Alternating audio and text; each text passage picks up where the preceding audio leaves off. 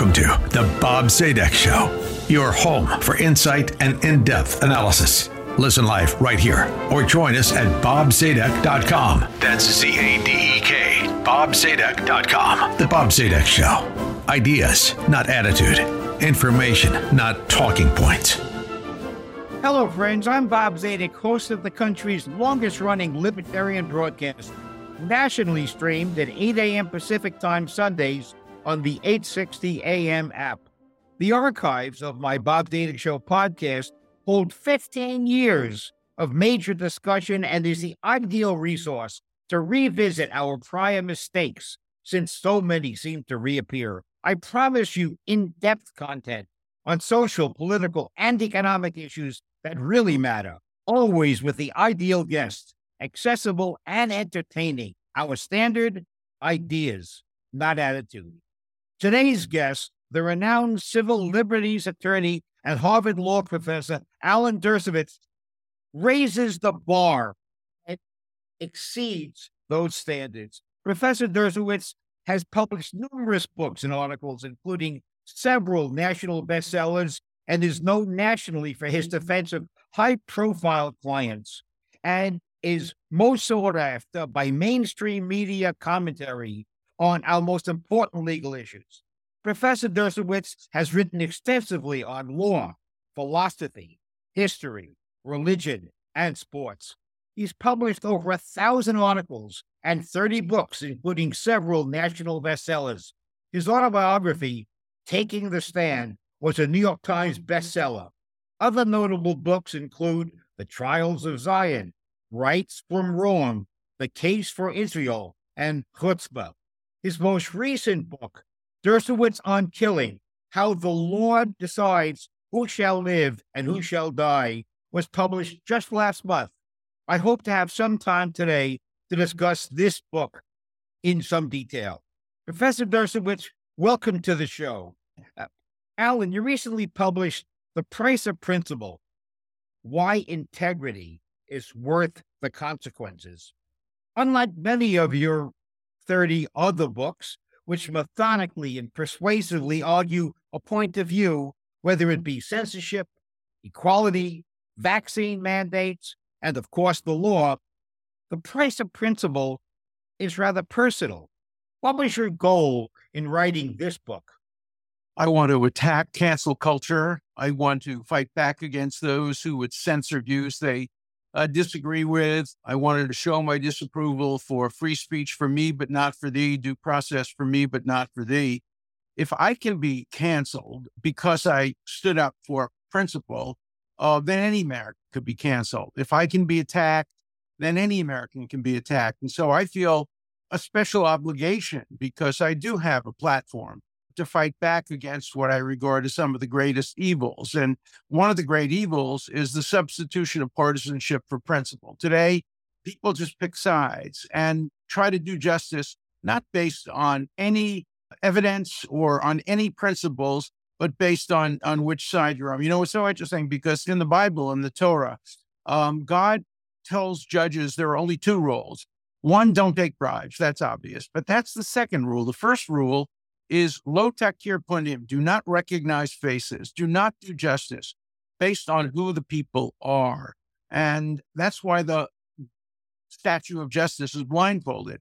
But today, everybody's peeking under that blindfold and doing justice based on race, on party, on gender, on ethnicity, on religion, on everything but the merits. And so this is the call for a return to principle, but it's expensive because I have been obviously canceled. I have been attacked. I have been threatened with uh, bar proceedings. Every possible, every possible type of attack has been leveled against me because I have insisted on putting principle before partisanship. But I'm going to keep doing it and keep fighting back. Now let's unpack that a, a bit, if if we can. Put partisanship behind principle. Principle first most partisanship, though most those who practice partisanship, they do so, they believe, in furtherance of a principle. So are we talking about the weapons used to further a principle? Because one drives the other, doesn't it? Yeah, but remember, everybody claims principle. The Nazis claimed the principle of trying to destroy the Jewish people. Uh, Stalin claimed the principle of communism over capitalism. So just because you claim to have a principle uh, doesn't mean that you're a principled person, that you are actually basing uh, your ideas and your actions on neutral principles. I call for neutral principles. You know, I have a, a, a, philosopher who was a friend of mine when we were at Harvard together named John Rawls, who always said you decide moral issues behind a veil of ignorance. You don't know whether you're going to be a Democrat or Republican, white or black, Jewish or Christian. You have to come up with moral rules, rules of principle that would satisfy you and everybody else without regard to who you were uh, and who you become. And so it's that kind of principle that I'm talking about. And as lawyers, uh, Felix Frankfurter once said, the history of liberty is largely a history of procedures. And what I'm concerned about today is that the procedures are no longer neutral. You get different due process depending on ethnic backgrounds or on religious backgrounds. And uh, so I'm looking for a return to neutral principles, which means sometimes you lose, sometimes you win. A democracy is a neutral principle. Due process is a neutral principle. I want to return to them. It would seem to me that, and we'll get into a, a great deal of the specifics of your book, but it seems to me that the problem that you you sort of assume is or don't discuss a lot is the principle itself, which drives the partisanship. Censorship, cancel culture is a tactic. It's not a it's it's a tactic used by those who don't favor your point of view to make sure your point of view never gets to see the sun. It, pushes it into the shadows. So we can discuss there are two topics packed into partisanship or cancel culture and principle. Number one is the principle. Number two is the tactic. Now, you spent a lot of time in your book, appropriately, of course, on cancel culture. Now, let's assume, and I'm asking a, I'm playing devil's advocate. Let us assume we don't quarrel with the principle. It's a principle, some principle, which you and I could endorse you still would write a book complaining about the, the cancel culture, focusing on the tactic. So help us understand why the tactic is worthy of so much attention itself. Well, because for me, the tactic is the principle. The principle is the ends don't justify the means. The, the principle is neutrality. The principle is fairness. The principle is due process. The principle is the adversary system you know, there are two kinds of principles. You're right. Uh, there are principles like Nazism and communism and fascism and anti Semitism. Those are all claimed to be based on principles. Um, but all of those principles have one thing in common they won't tolerate counter principles, they won't accept the opportunity to challenge and, and debate and um, and allow the other points of view to be expressed. So I mean, you're right in pointing out the fact, and I do in the last chapter of my book uh, about principles, saying just because it's a principle doesn't mean that it's right. There are wrong principles too. So for me, uh, the focus has to be on process. You call it tactics, I call it process. Um, I just think that in order for principled people to uh, be able to dominate the discussion, there has to be a process. And in a democracy, the people decide, subject to checks and balances and judicial review. Those are the principles I'm most interested in, the principles that deal with procedure and process and fairness and the marketplace of ideas and the hope of the marketplace of ideas, uh, Jefferson said, and it doesn't always work, is that as long as there's opportunities to respond, you have nothing to worry about by allowing wrong headed ideas. What we need to make sure is that the marketplace of ideas remains open to all views. And then hopefully, uh, principled results will emerge, but not always. In the 1930s in Germany, in the beginning at least, the marketplace was open between 1930 and 1932, and it resulted in a plurality vote for Nazism. The marketplace has never been open in Russia or the Soviet Union, so we can't judge that, or in China. But we have a few examples of the marketplace producing bad results. I guess early uh, Spain and early uh, Italy, I mean, early in the 20th century. The same thing is true. There was some degree of a marketplace, and they chose fascism. So you never know uh, who the marketplace will help or hurt. But for me, the marketplace is a principle in and of itself. In your book, you didn't waste much time before you got into your personal experience with being canceled. And you share, you let the readers in in a very intimate way, it seemed to me, in your experience with cancellation in your book. Share with us a bit of that so the audience can understand what, what created such passion as you wrote this book. Well, let me start with today.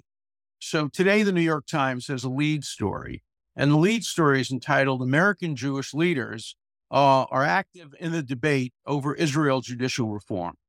Well, that seems to describe me. I'm an American Jewish leader. I've been a leader of the American Jewish community 50 years. I am the most knowledgeable American on the Israeli judiciary. I have written more articles than anyone else on that subject, but the Times chose not to interview me. They chose a whole bunch of people that some people have heard of, some have not. But the Times made a willful and deliberate decision to eliminate me, to cancel me from a debate in which I am deeply involved.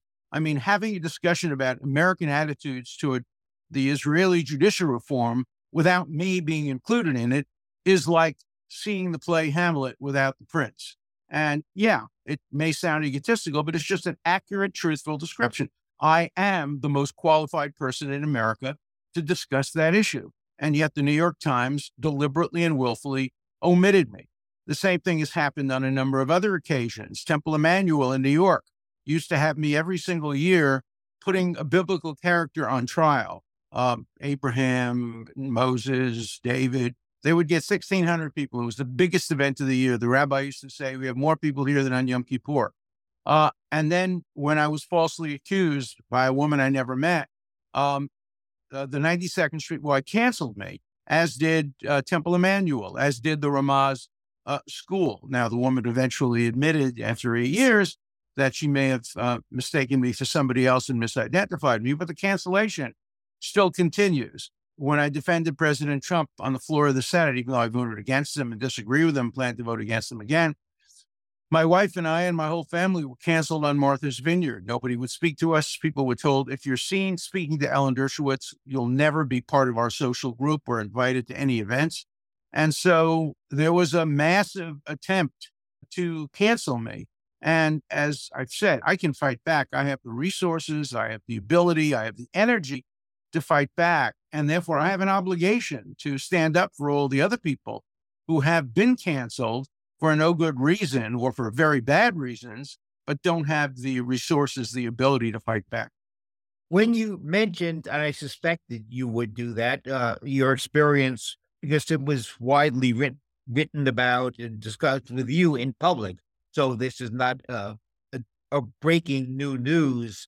But I said to myself, as I imagined myself in the same experience, did that make you at all wonder about whether, when you were accepted, whether or not you sort of made, did that question what you thought your relationship was with the cancelers, if that's a, in fact a, yeah. a, a noun, did that make you, did the cancellation process make you rethink your relationship with people who you thought you were intimate with? Did you discover something about them you didn't know before? Or is this merely a broader commentary on what's going on in a segment of society? A little of both. Um, it made me realize that these were not real friends. People acted so obnoxiously Uh, my wife was working out in the gym. A woman walked in and said, Oh my God, that's Alan Dershowitz's wife. I can't be in the same room with her.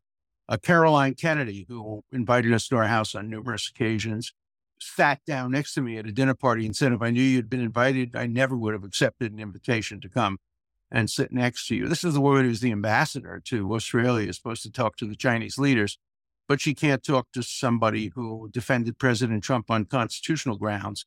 Uh, many of the people on Martha's Vineyard, I represented their children pro bono, woke up late at night to uh, help them when they were arrested for drunken driving or, in one case, cheating on a test. And then they wouldn't talk to me. Uh, Larry David used to work out in our gym and used to come and have dinner at our house periodically but he walked up to me in front of a store on Martha's Vineyard and said I was disgusting because I had congratulated Mike Pompeo for the work he did on the Abraham Accords in Israel. And uh, Larry said, You know, you're disgusting and all your people are disgusting. All these Republicans are disgusting. So it's partly a function of what's going on in society today that people choose sides. And if you're not on their side, uh, they don't want to have anything to do with you but it also showed the superficiality of, friendships. A couple of the people have now reached out to me, and I refuse to reach out back. I have no interest in being uh, friendly with or having any association with people uh, on Martha's Vineyard who were part of the cancellation. In some respects, I'm thankful for the fact that these phony friendships have been exposed and that I no longer have to tolerate uh, some of these bigoted and biased people uh, it was tough on my wife. It was tough on my uh, children.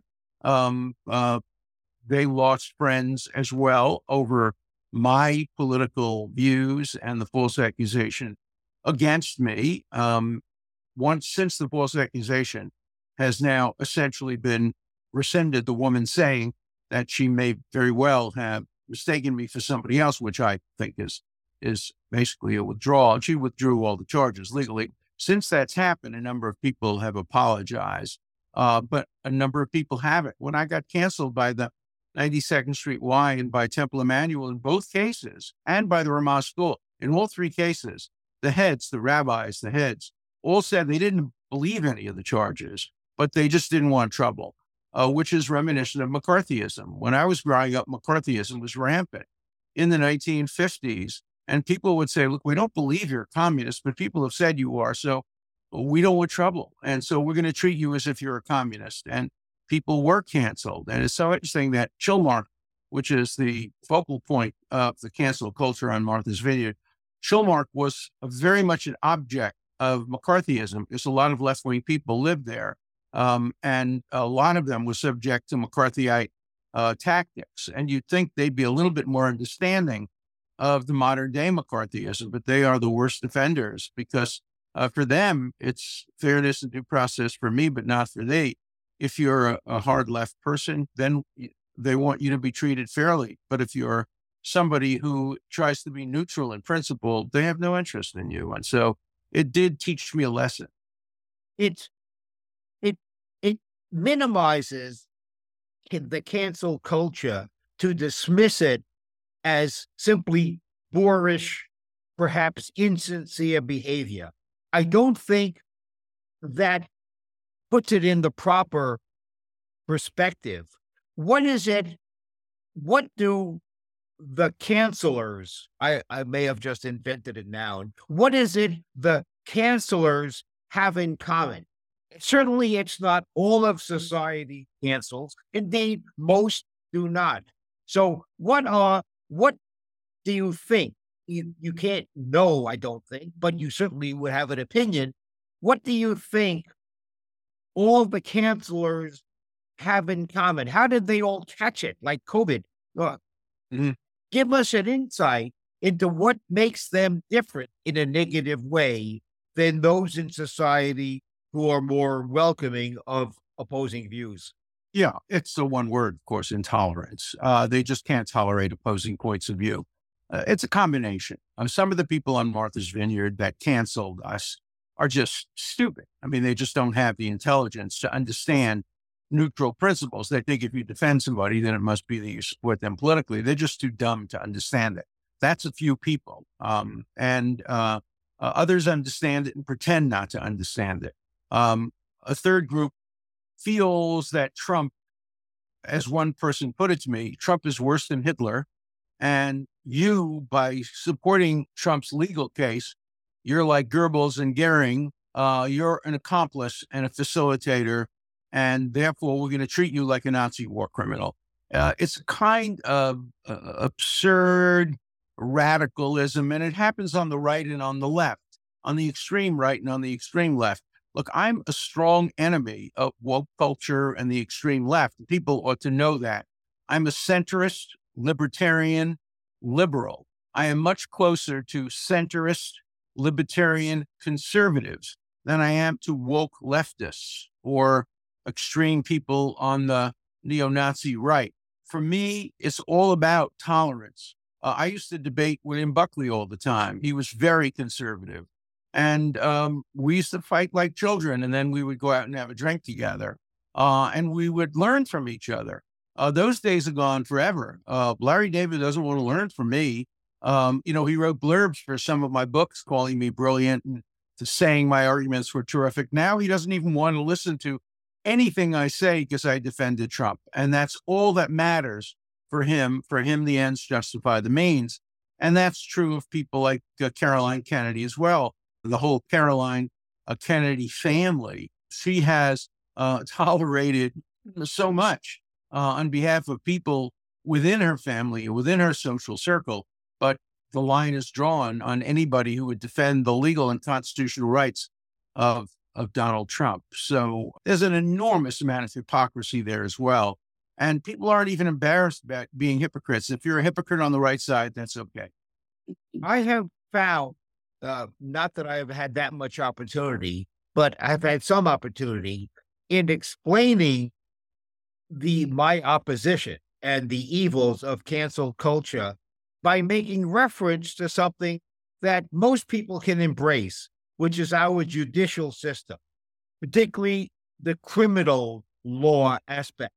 And I try to explain that imagine a judicial system where the defense was canceled, was not allowed to speak, would we as a society be pleased with the result? Even, even though, even if you want to make the silly assumption, if they weren't guilty, they wouldn't be arrested. If you want to even hide behind that, look no farther than our judicial system and understand why, in fact, the presumption is the opposite of innocence. Well, you don't have to imagine it. It happened. It happened in the January 6th commission, where everybody on that commission, every member of Congress on that commission was virulently anti Trump. And nobody was permitted to make any argument on behalf of Trump. For example, when they purported to put on Trump's speech on January 6th, they deliberately, willfully doctored the tape and omitted the words of President Trump, where he said, I want you to go and demonstrate peacefully and patriotically. They li- eliminated those words. If there were an adversary system, if both sides could be presented, they never would have eliminated those words because they'd be terribly embarrassed on cross examination. And they were asked, Didn't you eliminate those words? Why did you eliminate those words? Doesn't it show your bias? So we've already experienced in America the Iranian, Chinese, Russian system of justice. The January 6th Commission was an example of Iranian uh, Chinese, um, Russian injustice, one side, allowing only one side to be presented. I went to China in 1979 at the request of Ted Kennedy uh, to look at emerging democratic groups, a democracy wall. And I went to my first trial there and I sat through the whole trial. It was a minor trial. It was from somebody who had stolen building equipment from uh, a, a governmental institute and it would have been punishable by, I don't know, 10 years in prison. And the prosecution presented its case, and it was a pretty compelling case.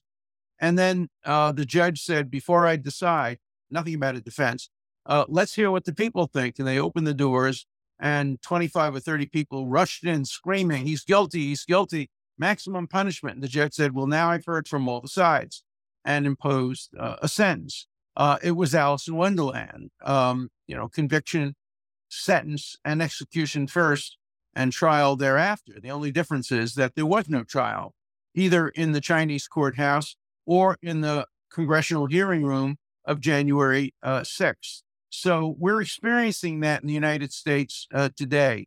We're experiencing that with some of the attacks on Trump lawyers, where uh, only one side is being presented and judges are ruling uh, against them. I'm not saying that um, uh, Trump's arguments uh, are valid. I just want to hear all sides of all the arguments before rulings are, are made. And that just isn't being done today, either in the court of public opinion or in the rooms of Congress, or tragically, even sometimes in the courts of law. Just one comment uh, to prove your point um, about how biased the process can be.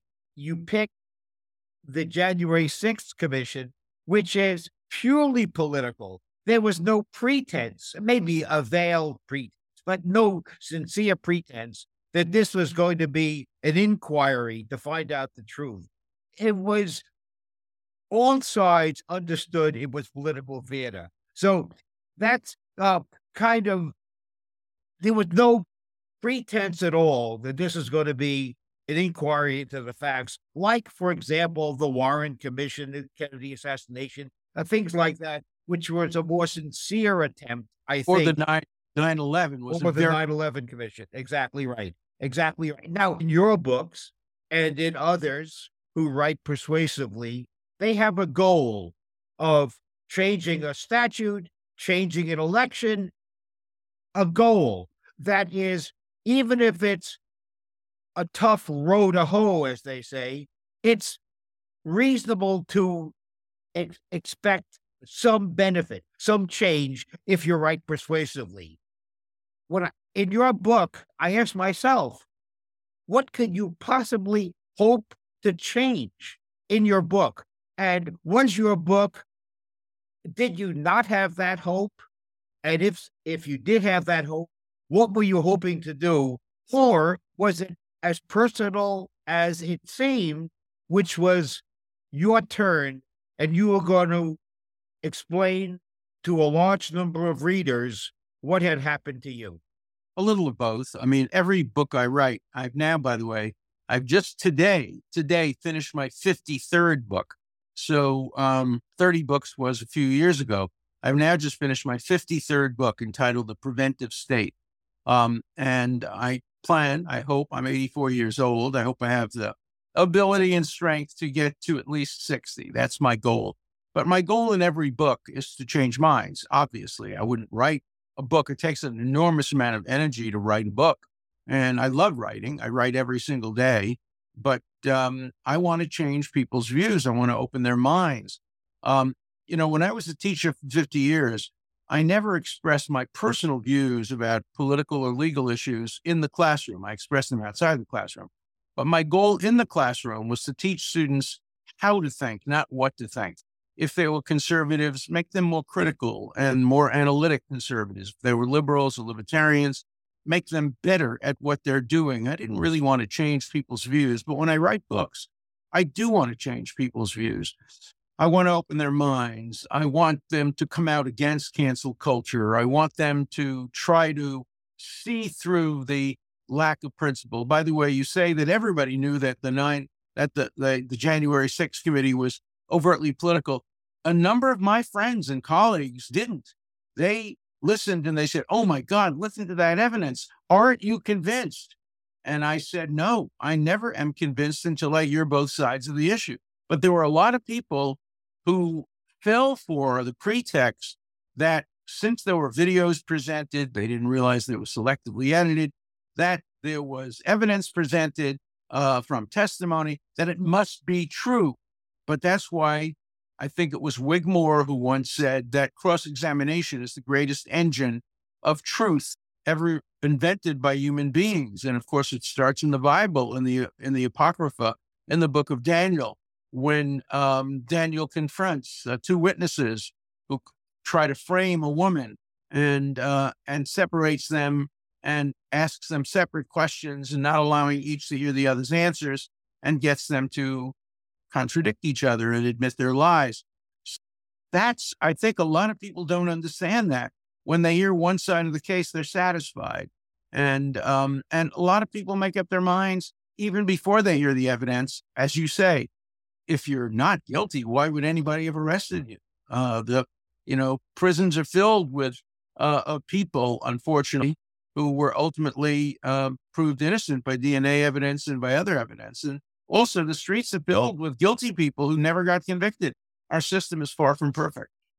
Should have invited those friends of you, as you referred to, to your house to watch 12 Angry Men and just sit and watch. It's a very short movie, as you know. Uh, to me, the greatest courtroom movie ever made.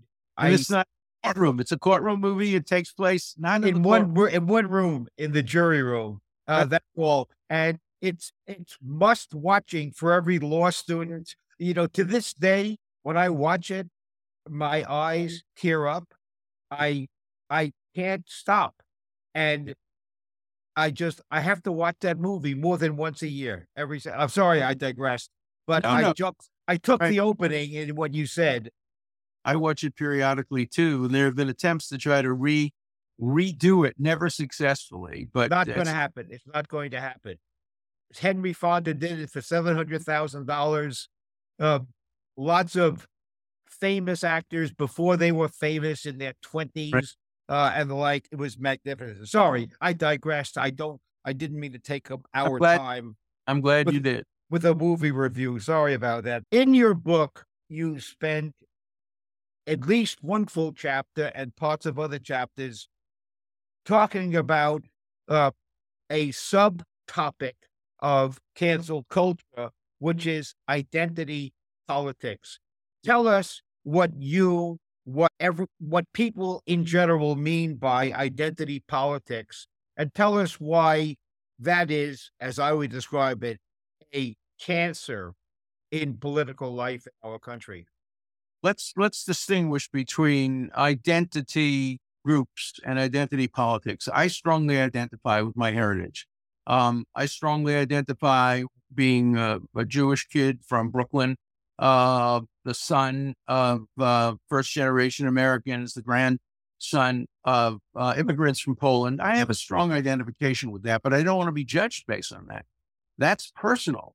I want to be judged based on my own merits. Uh, you know, I was at Martin Luther King's talk in August of 1963, uh, where he, I could hardly hear him because I was way in the back, but where he uttered the famous words, I dream of a day when my children will be judged by the quality of their character, the content of their character, rather than the color of their skin. And I just think that it's not so much the positives uh, of identity politics. I understand that. It's the negative of doing away with meritocracy. Uh, that today medical students are being admitted um, based on their on their identity, not on their grades. Um, we're abolishing grades in many uh, universities. And look, you want to do it for law students, fine. You want to do it for talk show hosts, uh, fine. The country will survive. But don't you ever dare eliminate democracy for airline pilots, for surgeons, for people who have life and death in their hands. And that's in my book as well, um, uh, Dershowitz on Death. Uh, when it comes to issues of life and death, you must have the most highly qualified people. And if you have no discrimination, you'll have real diversity. Um, I'll tell you a story. I needed a specially good doctor for a particular procedure that I was having after I had some medical issues. And so I called all over the city of New York for the best person to do this. And everybody came up with the same name. And I thought it was a very waspy name. I thought it would be some six foot two inch uh, wasp from uh, Groton, New York, uh, who had gone to Yale Medical School. Uh, and when I got into the operating room, there was this short African American kid from Brooklyn with a thick Brooklyn accent who was the very best. And everybody said he was the very best. And yes, there was diversity, but it was diversity based on merit, not diversity based on uh, individual um, identity politics. And so I was thrilled to have the best doctor in the world and the fact that he was black was a I I like that fact, but uh, I, in the end, I want him to be the best surgeon. The hard question I asked myself, I always knew there were legacy admissions. Right. I always knew there were admissions based upon contributions. I always knew if your father went to an Ivy League school or mother, you were right. high. So, but I knew that that was not a meritocracy. Right. And yet at that time, years ago, it didn't make me angry. It I would me... sort of, so yeah. why? So I'm asking, like, it's almost a personal question. Yeah. I got so angry at identity politics. Why was, if I really was sincere within myself about looking for pure on the merits, and that's been a lifelong standard yeah. of value of mine, what was I getting wrong then? I was the same person. Yeah, no, you're right. And um, I have to tell you, I've been consistent since the 1960s. I've opposed legacy admissions. I've opposed geographic distribution admissions. I've opposed admissions based on who your family is. In fact, I proposed something quite radical in the 1960s that Harvard's admission form does not contain, does not contain the name of the applicant so it doesn't matter whether your name is Crawford or Smith or Dershowitz or Bernstein uh, or, or Liu, no name. And it doesn't contain the name of your college or your high school. What it contains is the quality of the college. You divide colleges into five groups. The very, very best college, number one, second best college, number two. So if you went to Harvard or Yale, you get a number one but you get the same number one if you went to Wash, Wash U or some other, or Brooklyn College, which is every bit as good as Harvard.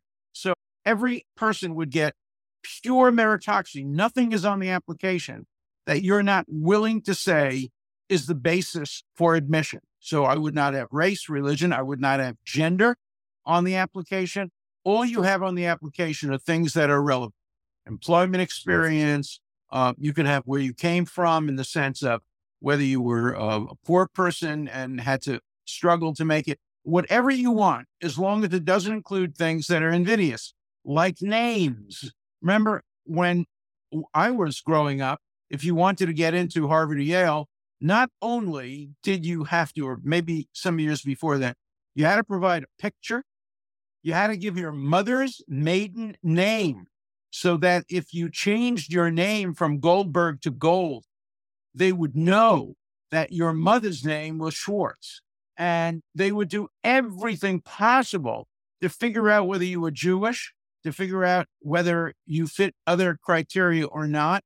And um, I fought like, like heck in the 60s to abolish that. And I have been consistently opposed to non meritocratic admissions my whole life. Look, if you want to have random admissions, fine. That means the end of elite schools, that anybody can apply to any school. And then you just like the New York lottery, you pick who goes to what school. But that would mean the end of elite colleges and universities. Um, maybe in a socialist society, you'd want that. By the way, in a socialist society, in communist Russia, they had quota systems. That is, the class consisted of ethnic divide. So there were 3% Jewish in the population, you get 3% Jews in the class. There were Crimeans, 5%, you get 5% Crimeans. The class had to represent the ethnicities or the sub ethnicities of everybody in the Soviet Union. Uh, that's one way of doing it. And that's why the Soviet universities that did that were no particularly, not particularly good. But schools that pick on the merits uh, are very good, which is why MIT is such a good school because at least until recently, focused much more on scientific ability than on identity politics. Your book, pointing out and, and telling a personal story about your experience with being the focus of the cancel culture. I have two two questions. We're going to ask them one at a time. What's your primary audience, if you had one, and maybe you didn't? What the cancel culture subclass of society? Was it written to them or was it written to the rest of society to help you snuff out or minimize the power of the cancel culture? Or perhaps it was both and then I'll have a, a question okay. after that. Uh, the target was people who could make the cancellous, you like that word, the, the cancel culture people, the cancelers, feel guilty and hold them to account. Um, the goal is to make it very difficult for people to justify cancel culture. Remember, when I wrote the book, there were those who were on television, in the media, writing for the newspapers, uh, justifying cancel culture, saying it was a good thing. And I just wanted to make it clear that if you're going to continue to do cancel culture, you do it in the face of very substantial criticism. So my audience was those who do the canceling. Um, and uh, for the most part, uh, obviously, I, I, would understand that people who have been canceled would probably read the book more sympathetically. But I tried to write it in a way to make it uh, acceptable to people who are cancelers as well. Most of my audience, and probably by a head count, most of those who would read your book are the non cancelers, the people who go about their lives uh, without spending time, energy, or power canceling. As to that audience, what is the message you hope they take from the book? And not necessarily in general, because the evils of the cancel culture are almost too obvious uh, maybe, maybe a bit uh, idealistic. They're, they're so obvious. But what writing to the non Martha's Vineyard, Vineyard part time resident, writing to that group, what do you what the, do you hope the book says to them about how they can minimize the power, maybe eliminate this hopefully transient phenomenon of the cancel culture? I don't think it's transient. I think it's getting worse. And I think it's being taught in universities today. And I think a lot of young people support and a lot of people who teach them support it. Uh, my goal was to try to persuade young people that when you cancel, you shut your mind and you can't learn and you become uh, somebody who is static. And um, if you want to develop and if you want to have an ability to learn anew, then you can't cancel people. You have to confront them, take them on, listen to them, argue with them. I've never had an argument with an intelligent person that from which I didn't learn something. I always learned something when I argued with uh, Bill Buckley or when I argued um, even with Rush Limbaugh uh, I always learned something. I learned about how different people think about issues, and um, and and my message was, don't cut yourself off from different ideas, and uh, that you know, having taught for fifty years at Harvard, as a teacher, you have to be open to new ideas. Uh, I would come home from class every day, and my wife would ask me instead of what did you teach the students today she would always ask me, What did you learn from the students today? And I would always be so happy to share an insight that I didn't have that a kid that was totally different from me in my background explained to me. And I understood it better. I may still disagree with it, but at least I understood it. I've had a similar experience. I express it sort of my version of that is uh, when I have guests on the show or when I'm just having a conversation in Starbucks. So you find somebody to sit next to me. In either instance, I find I love to be proven wrong because it's only then that I learn something. To have to reaffirm what I already know, even if it's wrong, doesn't help me one tiny bit. So the sign of getting smarter is how often you're proven wrong. Because each time it's like you graduate to the next level. Um, yeah. I love I love getting proven wrong because it makes me it makes me well, just feel the better. Op- is the people with closed minds, the cancelers, the Martha's Vineyard types. They never learn anything because they shut themselves off from every possible alternate point of view. If you have a different point of view, they don't want to listen to you. And that's what McCarthyism was like. That's what intolerance was like. That's what fascism was like. And so um, these folks think of themselves as liberal, but they're the most reactionary people on the face of the earth. They're so bound by their so called leftist principles that they're unwilling to do anything that's, quote, politically incorrect. People forget that political correctness is a phrase invented by Stalin. He would execute people who said things that didn't fit into the political narrative of communism. That's what the meaning of politically incorrect was. Today, people invoke that phrase as if it's something a positive. Alan Dershowitz's book, The Price of Principle Why Integrity is Worth the Consequences, is, as I'm sure you have just concluded in the first portion of our show, it's a must read.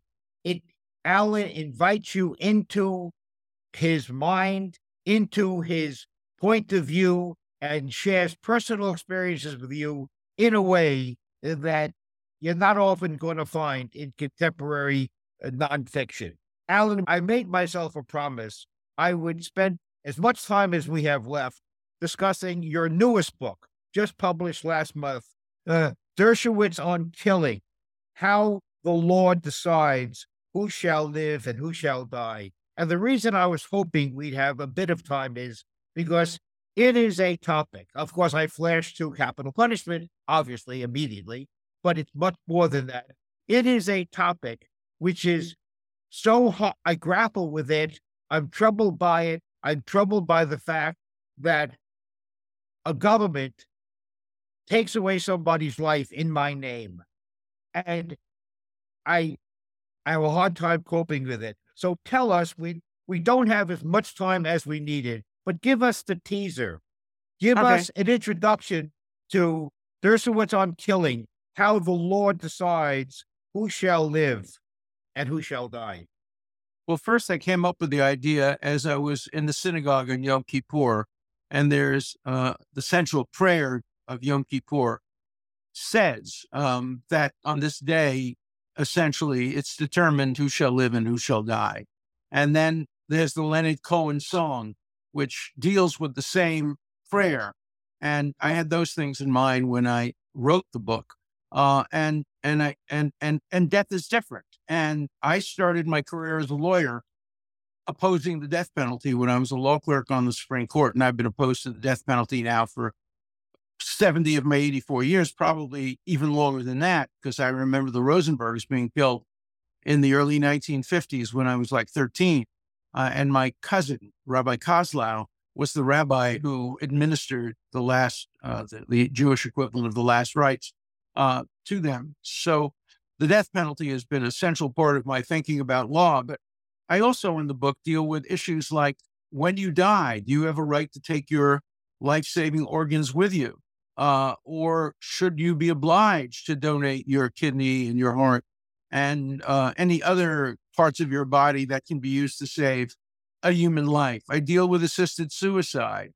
I deal with the Holocaust. Uh, and actually, I have the the uh, a libretto that I've been working on of an opera based on the Holocaust. Um, I have in it uh, a letter that I've written to be published the day after my death, uh, a letter to the editor complaining about my obituary. Um, and, you know, there's a little bit of humor there too, a little bit of uh, uh, gallows humor. But, um, you know, to me, the most important thing the law ever decides are issues of life and death. And so every chapter of the book deals with an issue of life and death and how the law sometimes badly, sometimes poorly, sometimes better deals with issues of life and death. When you wrote this, in furtherance of my teaser, when you wrote the book, what were your, if you mm-hmm. had such a thing, primary resource material, reference material?